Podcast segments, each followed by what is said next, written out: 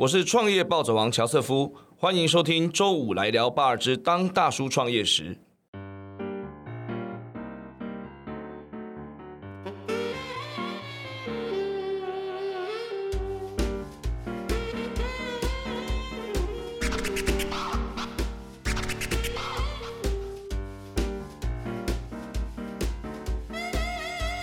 高兴又跟大家能够在这边啊谈这个新科技的事情哈。那因为上个礼拜卡特来到现场聊到物联网还意犹未尽哈，我们这个礼拜接着来请卡特跟我们聊物联网相关的新讯息哦。那五 G 代表的是全面物联网时代的来临哈。那物联网产品需要的通讯系统就必须具备三个特性：低功耗、低价格、高覆盖。但是因为五 G 现在每天在宣传嘛哈，弄得大家都知道哇，要万物互联，万物互联。其实万物互联到底跟五 G 什么关系？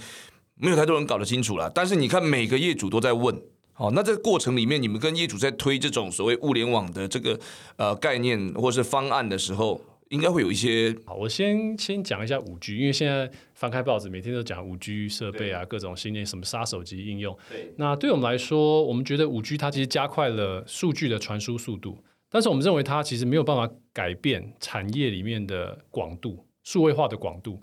意思就是说，五 G 它其实没办法提供很多这种传统应用去使用，因为不符合成本效益。因为五 G 它 focus 是这种超级低延迟、超级大频宽。啊，非常好，高高品质的这种数位呃视觉享受，对。但是我们想想看，我们刚刚一直在提这种各种应用，低功耗，它需要用十年，这个它的成本可能是非常低，大家客户都有预算，其实并不适合用五 G，那反而是适合用我们在一直在推广的叫 Zero G 零 G 的这种低功耗的技术，对，因为小资料量，那你这个电池要用的非常久，需要很省电、很省本、很很省成本，所以。就像我刚刚说，三表啊，智慧建筑的各种 sensor 跟这种设备资产的追踪，对，应该说我们就会一直呃跟客户解释说，其实每一种通讯都有它好的地方，对，就像你现在 WiFi 呃蓝牙都还没被淘汰啊，并没有说五 G 来哇这些都死掉，当然，所以表示说每一种通讯都有它当初被设计最好用的地方，对，所以我们的我们认为在这个人人的生活的世界中，每一种通讯会。负责各自负责最最棒的应用。那我们这种邻居的应用，就是适合这种三表啊、设备追踪啊、各种 sensor 的应用。了解，了解，了解啊！其实业主讲真的，呃，因为五 G 宣传，他们认为万要万物互联，所以先有这个概念，然后你提供他的方案到底是。呃，一二三四五六七八 G 哪一 G，他其实不知道，但是能解决他的问题就是就是好方案，好，它价格 affordable 就是好方案，对吧？呃，这个企业的这个数位转型的协助上面呢，有遇过什么哈最令你们印象深刻的事情吗？还是说啊，对方想的跟你们其实不一样啊？还是要硬压价格啊之类的这种事情？哎，有没有这个可以跟我们分享一下？就说，但我是我是业务出身的，所以跑很多业务，很很多客户。那其实有很多每一个案子都有都有它独特的故事，但我准备了两个，我想分享一下。那第一个是当初回想大概两年前呢，我们一直很想要进入台湾这个水表的市场。那我们一直想要有有一个有一家公司的老板是我们很想要跟他合作的，是他一直不得其门而入。嗯，对。那我们没有放弃，我们一直跟他们的秘书保持这个友好的关系。突然有一天接到电话，他说：“诶，他们老板在两个小时后会在松山机场然后搭飞机哦，他去出差。”说半小时，你可不可以？啊啊！我马上呃，马上带队，马上到机场那个登机门外面的那个几个桌椅，那跟跟这个这个老总报告，拦住他不准登机。我们跟他报告我们对这个可能的合作的呃想法跟愿景。那结果最后证明。非常成功，这个合作到现在都非常稳固。那我相信那个老板老总啊，当时也对我们留下非常高的印象。是是是，哇，这个真的啊，这是在这个啊做 BD 的过程当中，其实有很多哈，这五星插柳柳成荫也好，还是你没有想到会有这么好的效果也好，反正不放弃任何机会，总是就是有机会。对，那第二个例子，我想想另外再分享一个，我觉得印象非常深刻，就是其实我们做 B to B 生意的，对。就是对，当自己的产品有办法被民众看到，或者朋友看到的时候，会非常非常感动。对，因为我们产品平常是不容易看到。是，所以我想分享这个故事，就在日本，就是我们这个大客户发生的故事。他有一天分享了说，诶，他收到一张他朋友传给他的照片，那这个照片里面就是我们帮他做的产品。哦，原来是他的朋友去关东地区玩的时候，诶，看到了一个有他他朋友公司的这个 logo，所以他拍了一下说，哇，你们这公司设计产品很酷，对，很很漂亮，是。对，所以最后客户非常高兴，被朋友称赞嘛，很高兴。哦。那那客户跟我们分享这个事情，是，我们也觉得与有荣焉，我们觉得是是。是，有有有促成了这个客户的企业形象，明白。跟他个人的这种这个这个友谊，我觉得非常 非常非常感动。就是看到那一只萤火虫，对对对，就是看到一只 Space Hot 大陆，后大陆后大陆，OK OK，我今天记起来了，记起来了。对，哦，所以嗯，确实是，哎，B to B 的生意，B to B 的产品能够让你的朋友的朋友看到，这个其实是代表你的产品的这个普及率已经相当的高，哎，呃，就是我们其实平常服务的客户是很多传统产业的客户了。对，所以其实传统产业客户也会有，就是通常会比较传统的思维。那他们其实非常懂他们日常的营运，但他们其实不是很懂科技，是，那甚至也不一定懂它这个产业在未来全世界的发展趋势。那我们的优势就是我们在全世界很多点都有都有生意嘛，所以我们其实也常常跟客户分享未来啊，或者国外这种我们看到的这些趋势，跟给客户一些建议。所以，因为我觉得能够跟着客户一起成长，是一种非常非常棒的感觉。嗯，对啊，嗯所以我们其实我们更多的时候服务客户其实是从顾问开始，是是。啊。那我们聊跟他聊说，哎，你未来的策略目标是什么？对那你现在的痛点是什么？啊，有有多痛？对，那我如果帮你解决这个痛点以后，可不可以协助你达成这个策略目标？对啊，那通过这些讨论，最后我们就可以收敛，那把我们收集到这些结论，透过我们的专长，帮他协助他设计一个很完整的物联网的解决解决方案，这样。对你这个讲的真的就是，呃，在销售里面我们在讲说是顾问式行销嘛。当你其实你已经看过很多呃类似的这种架构的这个呃生意或是这种这种组织的时候，其实甚至你能够提出比他好像看起来更了解他公司的这个问题的这个方向，对不对？就比较容易买单，对。对对对，这个顾问式行销真的是很了不起，能够做到顾问式行销的公司，代表他对他的产业的专业跟啊、他服务的这些企业的了解度哈，已经不是一般了，好，已经就是相相当的有这个呃相当的有深度了哈。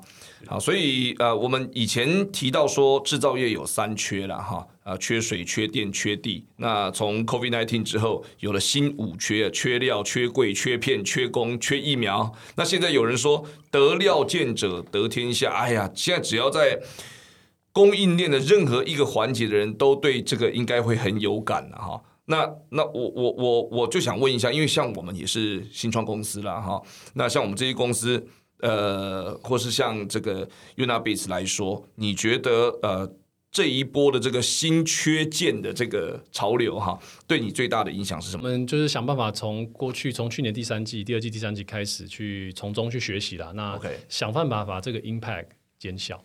那我们也从中学到几个，就是很多经验嘛。那我觉得主要分三个部分。第一个就是刚讲缺料，其实所有的零组件供应商啊，他们基本上当他有料的时候，他一定是先供给他 Tier One 大客户。是所以像我们这种小公司，真的没有别的办法，我只能在现货市场扫货。哦，对啊，因为我如啊果没有、我如果没有出货，我没有现金流，对对我更惨。是对，所以我宁愿短期先吸收一点这个成本的上涨，但是我至少有现金流可以转起来。懂懂对懂懂懂，那当然，这个影响就是说，我们现在也开始说，也不能像以前，我们以前是几乎是希望可以零库存，嗯客户下单我才去启动后面的这个，那现在不能这样，因为那个交期动不动就是五六十周，对很可怕。对，所以我们现在要勇敢的，当有觉得有机会，勇敢的先去去备料。嗯那当然在设计的时候也要考量，就是说想办法可以采用同一些相同的料，嗯这样去管理跟采购会比较比较未来比较不会遇到太大的麻烦。所以这样子也必须要做 B 轮，对不对？多准备一些资金啊。对对对对对对了，应应对这个，因为接下来不知道 Coffee 还要多久。是，而且你这个生意都已经有前面成功的模式了，而且你核心的技术这么有竞争力，所以其实我想，任何一个投资人啊，或是任何一个呃决策者，在看到前面的这些成功案例哈，都应该会想要把那个钱先啊，就花出去，先把料先先放进来。对啊，啊，这个是是是是，这个那很缺刚是缺料嘛，那再来是缺工。对其实从去年因为 COVID，那我们有一些生产的伙伴，他们的工厂是在中国。是那中国有时候 lockdown 是就是整个所有所有人都不能出门这种。对对啊，那我们应对方法就是说，呃，我们可能跟供应商、合作厂商协调，因为他有没有在其他的城市，或是说其他的东南亚国家是有生产基地，我们想办法不要就减少这个 gap，是那同时或是说同时两地开工这样子，然后去去增加一些库存。现在我们必须要要去背一些库存。哎，其实这样你还是人，你要到那边去 survey 那个整个生产环境跟供应链的情况。当初一开始就是在 survey 的时候就就 survey 过了。还好，就是在 COVID 之前就已经做完了。对对对在是在哦 COVID 之前 OK OK OK，对啊，那第三个说缺柜，我们缺柜其实也是一样，我们就是保持弹性来来应对了。对就说我们的做法是，呃，如果没有货柜，我们不会停止生产，我们会继续增加库存。那当有货柜的时候，我们一次把前面的出掉。所以结论就是说，呃，我们其实发现这个沟通啦，沟通是想办法减少这些这些 impact 的一个很重要的方法，对。不管是公司内部对。跟外部，因为内部会有跨部门。对。财务部门、生产部门、业务单位，然后跟客户的沟通。那外对外部就是跟客户沟通，保持保持这个讯息的透明，因为我们没可能没办法像以前这样说，有一个决策等两个礼拜，对，你错过了这一村，可能下下一个又没有，是是是。所以我们真的学习到很多。哦，所以这个大家都在啊 COVID nineteen 或者是后疫情时代哈，都在学习新的这个经营的模式啊。那很感谢你跟我们的分享。那但至于至于啊，既然讲到了这个呃经营公司的或经营组织这样子的这个话题哈，因为刚刚提到嘛，你自己学的是管理。那你自己是业务出身的，好，那一直到呃创立这个公司，走到今天已经跨国了，哈，业务已经呃也做到这个程度啊、我其实是蛮想帮很多呃新创业者，或是同样是呃想要开公司的这样子的这个听众，呃问一下哈，就是尤其是因为你已经做到跨国生意，如果有想要进军海外业务的这些新创公司。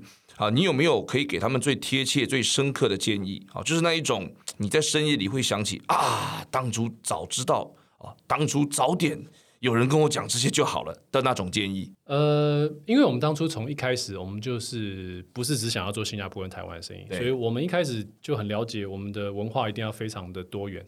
对，包容，这是为什么我们在选员工的时候会会很喜欢找不同文化的一起组成一个团队。OK 那其实我们这里也有一点经验，就是说我们发现我们有很多欧洲的同事嘛，对，发现我们后来发现有一个甜蜜点啊，这个公式就是说一个团队不能全部都是欧洲人，是。就会大家都在聊天，然后喝下午茶，也不能都是台湾人，就大家会都在大家很勤奋的工作，但是 创意会有点不足。但是我们发现一个 mix，就是当你在一个团队里面摆一两位欧洲人同事，嗯。然后其他的是亚洲同，这个是我们目前发现最后结果是是最好。的。哦，对，这是我们的经验。所以呃，总结来说就是说，呃，培养文化，培养这种多元兼容并蓄的文化。是那另外一个，因为呃，像我们目前着重在东南亚的发展嘛，东东南亚文化其实也非常多元。那我后来也发现，其实台湾有非常多这些不同国家的这种交换学生。那这个方面的人才，我觉得大家可以考虑一下，因为英文是国际可以沟通的语言啦。对，但是有当地的会说当地文语言的这种人才，他可以马上瞬间跟客户拉进去。啊，这个优势很明确。这个优势很明确。对对对那台，我觉得台湾因为很多交换学生，那可能很多企业主没有，或者说创业家没有没有想到这个。哦，对啊，尤其像不管实践啊、名传啊，像我知道正大都有很多这种交换学生，那他们其实天生就是就是有这个语言的优势的，那可以可以跟他们一起合作哎、。我觉得这个在选材上面是一个很好的想法、哎哈，未来也许就是说有要做这个海外生意的这些创业家哈，新创业者，哎、可以在选人才的时候可以从这个地方，哎、你你讲这个我自己都。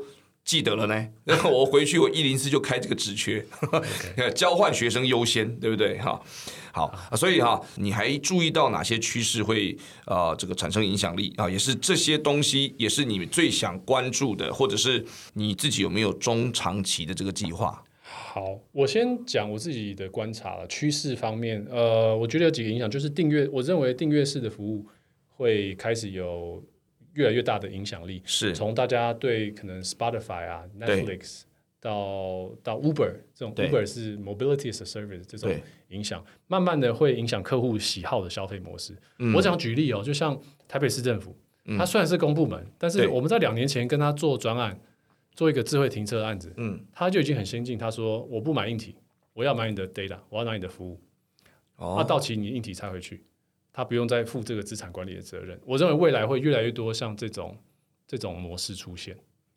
所以其实政府机关也已经有这种 mindset 了。对我们两年前跟市政府、台北市政府合作的时候，他们也就已经有这个模式了。哦，很好，很好，嗯，我觉得很好。对，那第二个趋势是我看到自驾车跟机器人发展，那这个跟我们物联网有什么影响？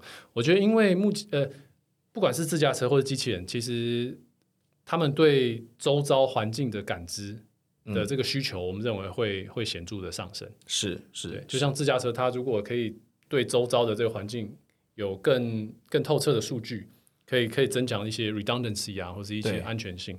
对，所以我们这认为这个这个部分它也会上升的非常多，尤其像机器人，像上礼拜那个 Tesla AI Day，我猜我猜那个 Joseph 可能也有关注，是哇，电影那个机械公敌的画面要出现，是是，对啊，那机器人对啊，它对周遭的这些环境，如果有更多的数据，都会，我觉得需求会会爆炸性的成长。是，那我们自己一些计划来。我分几个面向来说，就是业务发展的话，我们会继续在东南亚。我刚刚讲，我们 B 轮完成后，我们在东南亚继续加强投资，然后去扩张东南亚的版图。对，我们目标是成为亚洲最大的物联网的品牌。哇，对。那在技术发展上，呃，我们刚刚有说嘛，我们做硬体通讯和平台，我们平台上目前已经有连接超过一百万个装置，每天处理超超过两千五百万笔的数据。是，对，所以我们短期要把这个平台做得更完整。那未来我们也可以，这个平台也可以兼容其他业者的硬体，然后做到一个真正物联网的一个大平台。哇，对，那当然到最后，我们最终是要把这个这这几个硬体通讯服务高度整合，做到我刚刚一开始有提，我们想要做 data as a service。哇，了不起哇！而且你这个已经不是一个啊不能够落地的一个方向。你看你现在每天。成长的这个模式，其实就是有一天就会变那个样子，对，慢慢非常的明确，对对对，客户消费习惯也会改变，就是都会都会影响。然后最后的话，长期当然呃，其实我们算是很照顾员工的一个企业了，所以我觉得长期来说，我们还是有一些目标要回馈员工、回馈股东、回馈社会。所以我们从今年开始也开始谈 ESG 要减碳，我们也希望加入全世界这么这些 G7，或是说这么多国家，大家对未来二零五零年希望可以降低。两度这个摄氏摄氏度的这个的这个 initiative 哇，太棒！然后呃，照顾到股东的话，我们未来其实我们也也有在规划，未来会在亚洲上市。是是是，哦，太好了，哇，那这又是一个新的题目，这个可以讲一个晚上了。对。哇，真的很棒哦！今天真的是呃，很高兴能够这个采访到 Carter 哈，那也很替你开心呐。我看到就是真的，我们台湾的这个创业的能量这么强，而且这么快速的时间里面就可以做到国际化，我真的是非常的感到呃佩服哈，钦佩。那很高兴啊，今天就是能够有这个机会在这边跟 Carter 一起聊这个啊 Unabits 这科技在建立物联网王国之路上迈进啊。那并且希望大家在同一时间，未来礼拜五晚上可以一起来听，周五来聊八二之当大叔创业时，也欢迎大家订阅留言给我们五颗星。那我们下周见喽。